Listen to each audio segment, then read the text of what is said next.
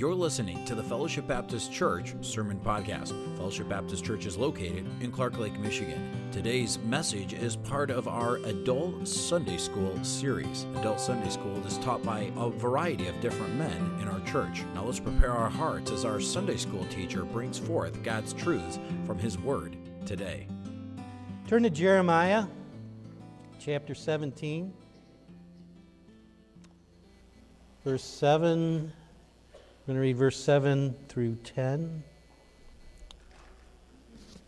Be some familiar portion of Scripture.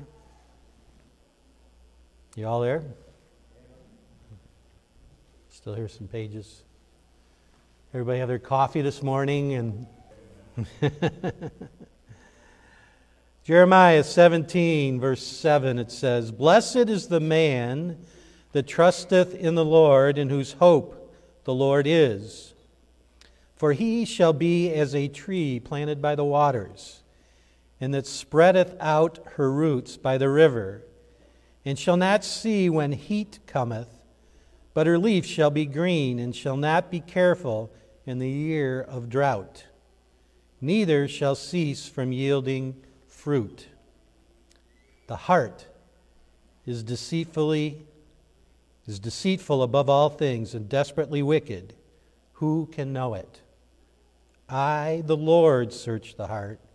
I try the reins, even to give every man according to his ways and according to the fruit of his doings. Let's pray. Heavenly Father, we thank you for this uh, time in your word this morning. And uh, Lord, just take me out of the way and that my words be your words and uh, see what you would have for us this morning. In Jesus' name, amen. I have been uh, in uh, my morning devotions studying uh, Second Chronicles, and in Second Chronicles um, kind of goes over the various kings um, from uh, the, after the death of Solomon in Judah. And, um, you know, as I'm studying this and reading through um, uh, these various kings, I can't help but think and try to understand how um, the people allowed some of the stuff to happen that happened as these various kings were uh, put into power.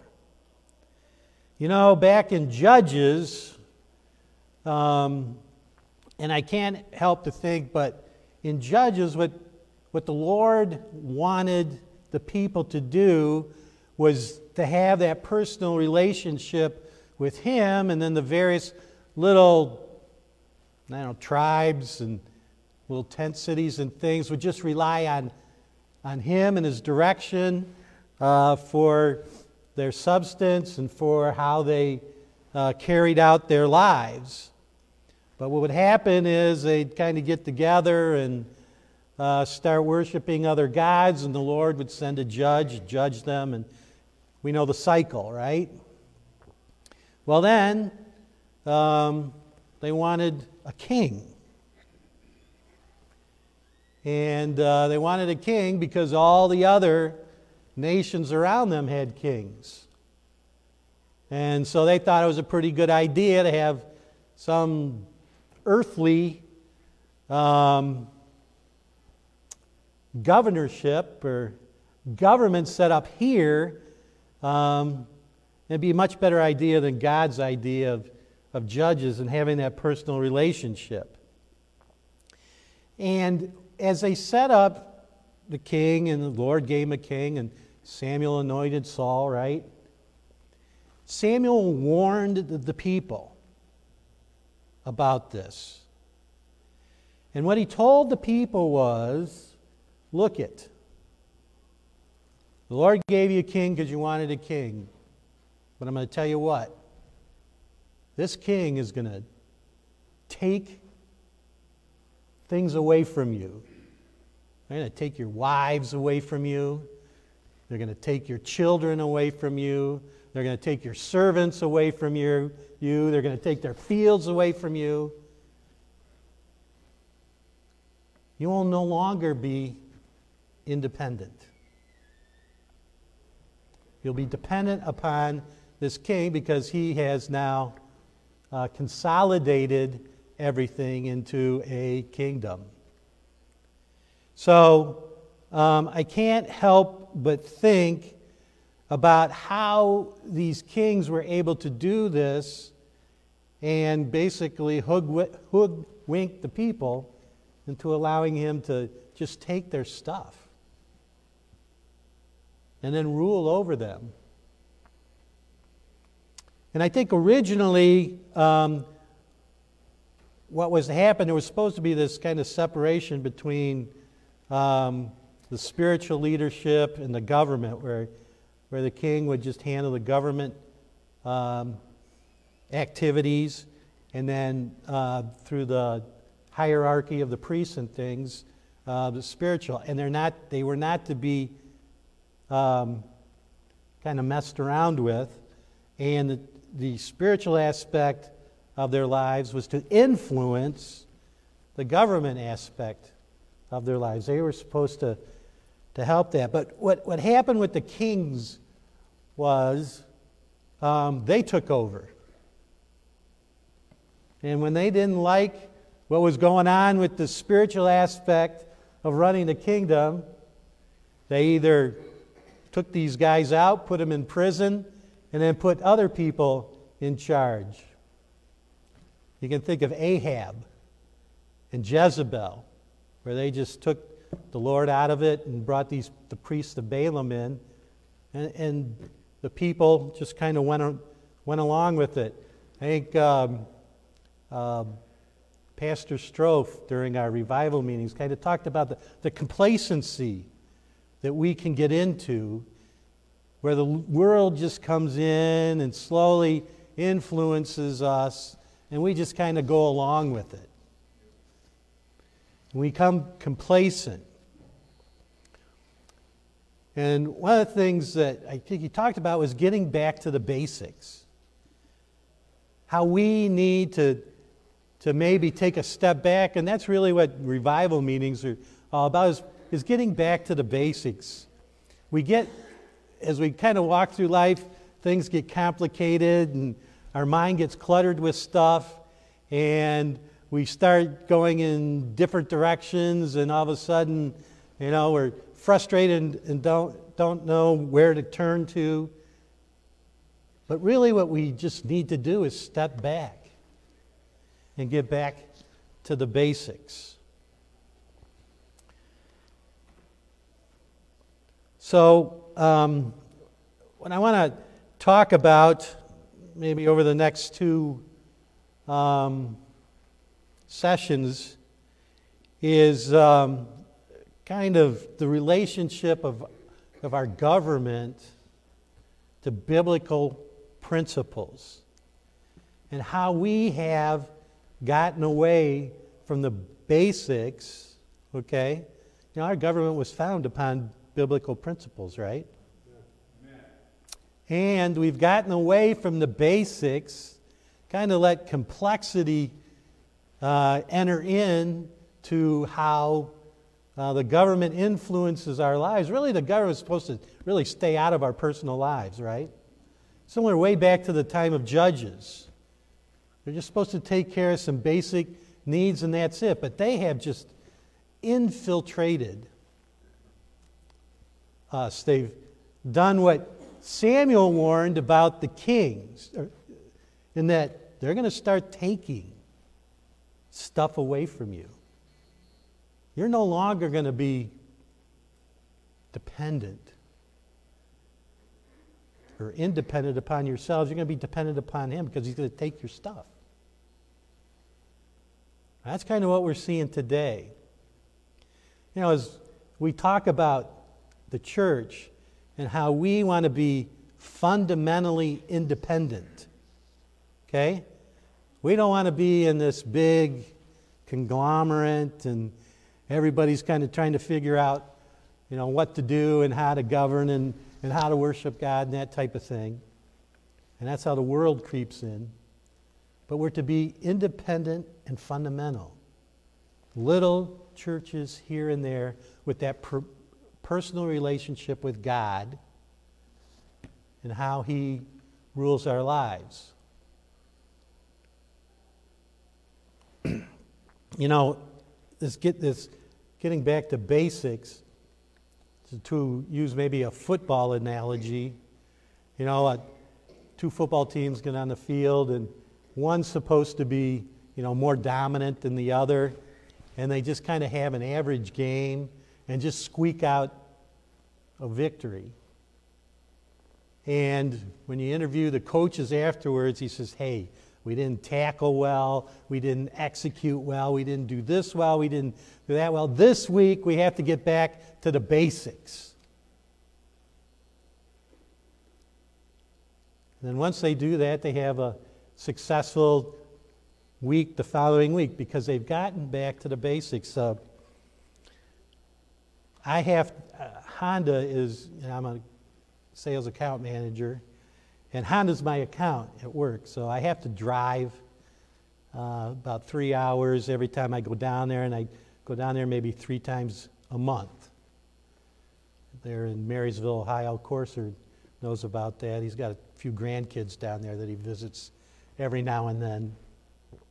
But I go down there and, and talk to them, and usually what I, what I do is about uh, Bowling Green, I stop at uh, Starbucks and get loaded up with some caffeine and get down there, and the same thing happens on the way back. Get a little caffeine in me so I, you know, can stay awake. And uh, you know, we usually I have to have something to eat, and it's usually kind of food that's you know loaded up with salt and that kind of thing. And I think it was last Wednesday night. I, I got home, man, I wasn't feeling the best. That was maybe a week and a half ago. I wasn't feeling the best. And um, my wife goes, it was right before church, and you know, I didn't feel well, so I was, was going to lay down. She goes, Let me take your blood pressure. I'm like, Oh, okay. So she takes my blood pressure. It was like 202 over 80 something.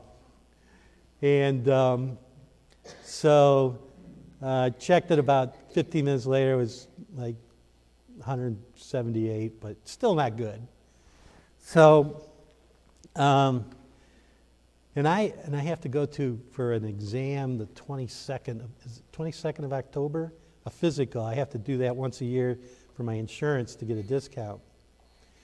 And so I'm thinking to myself, okay, you know, what I got to do?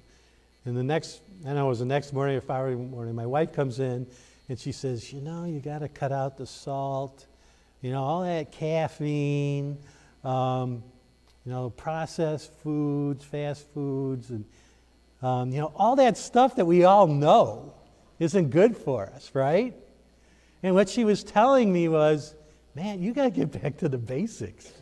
You got to get back to the basics. So this past week, I, you know, I got up early in the morning. I, I usually get up at 5, but changed my routine a little bit, went down to do the treadmill, and uh, you know, been watching what I've eaten. And by the end of this week, so I was checking my blood pressure every morning. By the end of this week, it was like 130 over 70 or 78, something like that. So it's, you know, it's, and it just took a week, right? It just took a week. But I had to get back to the basics and understand that, you know, doing these things is health, is healthy. And sometimes we have to do that from a spiritual standpoint. And even as we step back and look how our government is functioning today, we as a people have to step back and get back to the basics because I think we've allowed some complexity uh, into it and, and influences um, into our government to um, change things and complicate things and allow the government to just you know infiltrate our lives. I don't know if we'll ever if we'll get away from it, but at least we can understand what's going on, stand up in the face of it and at least you know, be, be that light on the mountain or on the hill um, to others. Because what Revelation tells us, things are going to get wax worse and worse over time, right? Till Christ comes. So, what I'd like to maybe touch on this morning, with the time we have left, is kind of discuss. Again, I'm going to get down to some basic stuff here. Okay? Stuff that some of you probably say, well, God, I know that. You know, and some of you may say, hmm, gee, I didn't really, really realize that this is what's going on. So we're going to talk a little bit about our, our form of a government in a connection to the Bible. And if I was going to go into detail, this would take, you know, several weeks and months to go into. So we're just going to scratch the surface a little bit on this topic. And um, we may not, we, we won't get into it today, but I also want to talk about this concept or this philosophy of progressivism. Okay? Progressivism. Hillary Clinton says she's a progressive. Okay? A lot of these guys right now running or aspiring to be the president of the Democratic Party all say they're progressives. It's a new term because they throw out these, these terms all the time that sound pretty good. Progressive, right? Progress, move forward. Sounds pretty good, huh? Well, I'll tell you what, our God never changes. He's the same yesterday, today, and in the future. And we need to get back to the basics to understand that, to be able to be lights on that hill, lights in this community. We got to get back to the basics so that we can share this with others. You know, what's going on politically sometimes, everybody's got a position. It's a great way to lead into the gospel. If you're aware and understand and and can make the connections. But we have to get back to the basics. This progressivism is just another ism for all these other ones that we'll get into a little bit, but it's corrupting what our government was originally set up on biblical foundations. It's a corruption. And they're talking about, you know, the uh, changing the Constitution for this, uh, the, electrical co- the Electoral College, eliminating it to have, well, we'll talk about that in a second. So it's amazing how the founding fathers designed our government and the methods by which it should function. Certain their reliance upon the Lord and His wisdom was the basis and the inspiration behind what they saw as solid structure for the formation of our government. As you know, and we've talked about this many times, and maybe we don't quite understand the background behind it, and I'll just again scratch on the surface, but as you know, our government is classified as a constitutional republic as opposed to what is called a unitary republic or a confederated republic. So, what's a unitary republic? A unitary republic is a system in which they have this legislative parliament, okay? And a bunch of people get together and they kind of rule the country. England is a unitary republic but they do have this connection to the monarchy that kind of kind of has their thumb on things. The other one is what's called a confederated republic. And it's a governing system in which each state retains its independence and sovereign supremacy, but confederates with other states for mutual defense or certain other advantages. Um, Germany, most of mainland uh, countries in Europe are set up as a confederated republic. And we, as a constitutional republic, have um, kind of a combination of these two.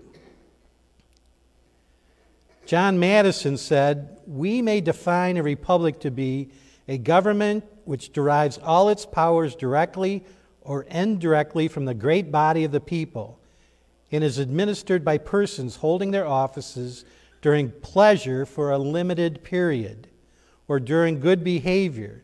It is essential to such a government that it be derived from the great body of the society, not from an inconsiderable proportion or a favored class of it.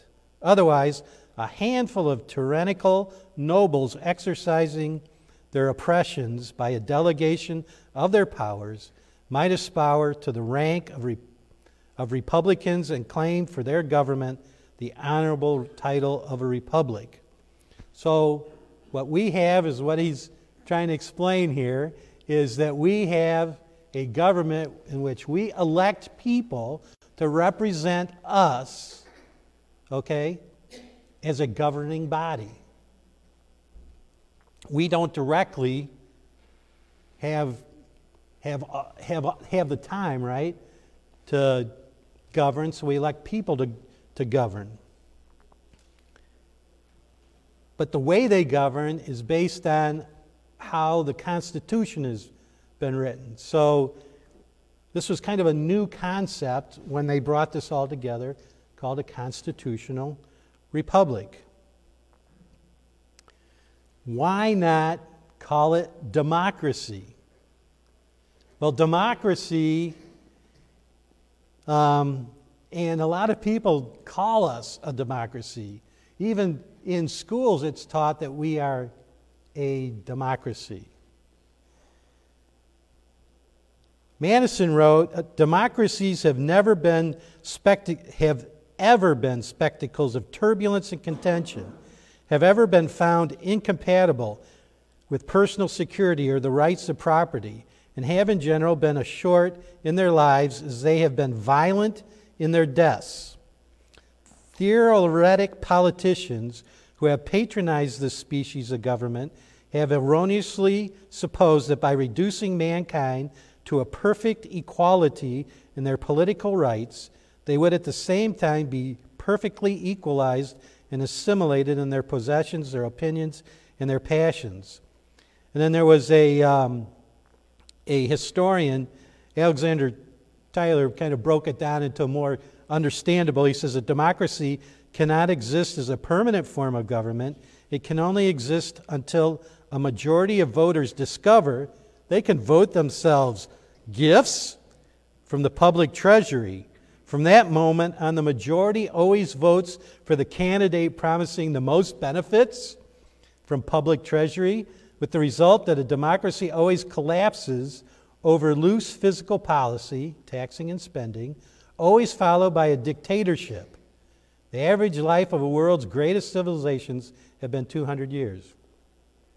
So a democracy, once, and I consider democracy mob rule. Okay?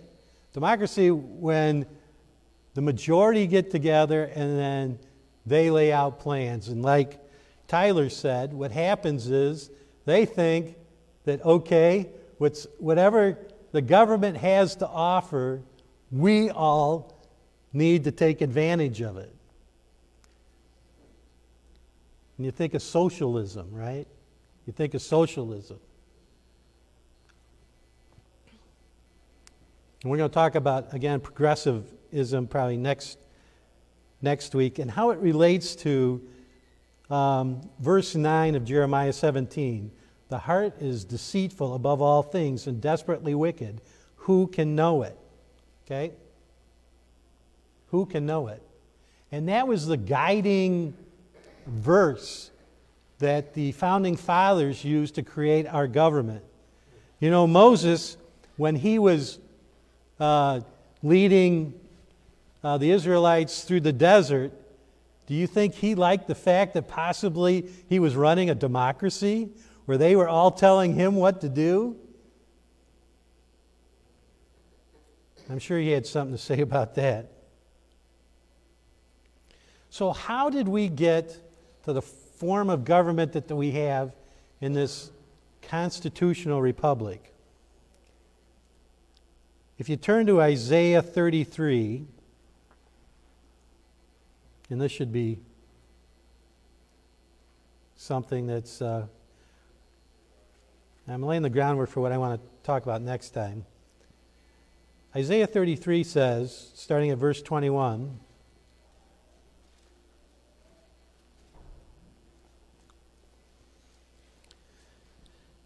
But there the glorious Lord will be unto us a place of broad rivers and streams, wherein shall go no galley with oars, nor shall gallant ships pass thereby.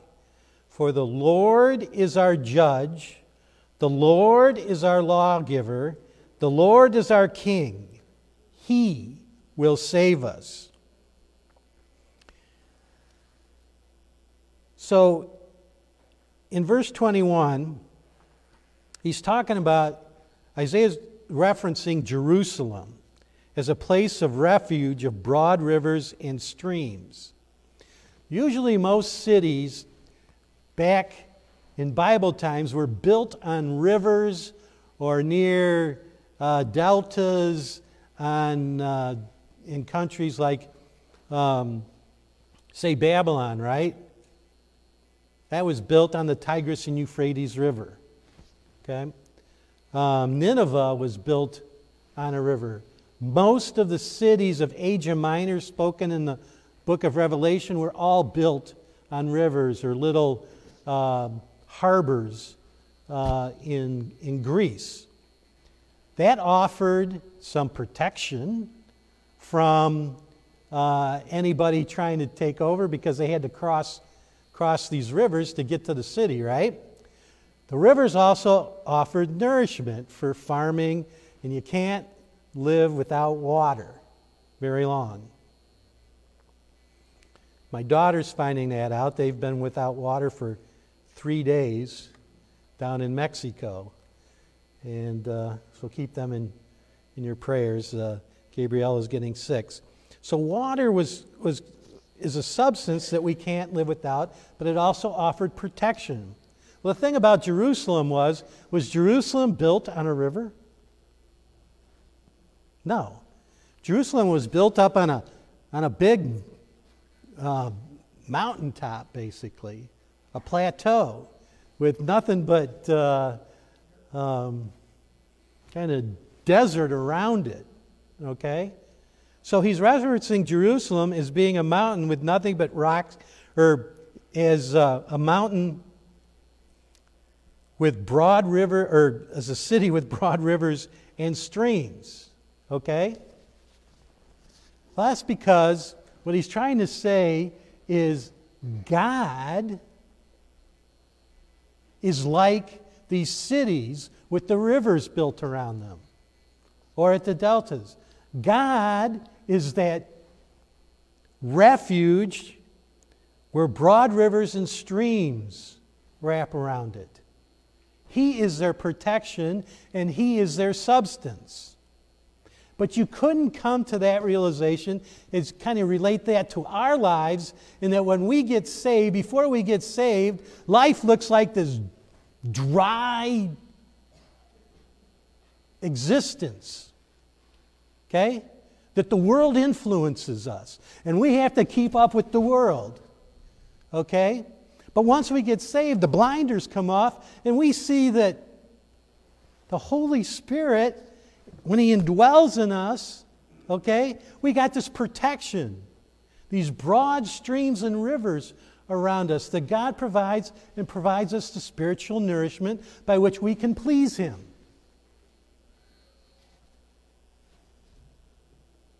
You can't do it living in the world.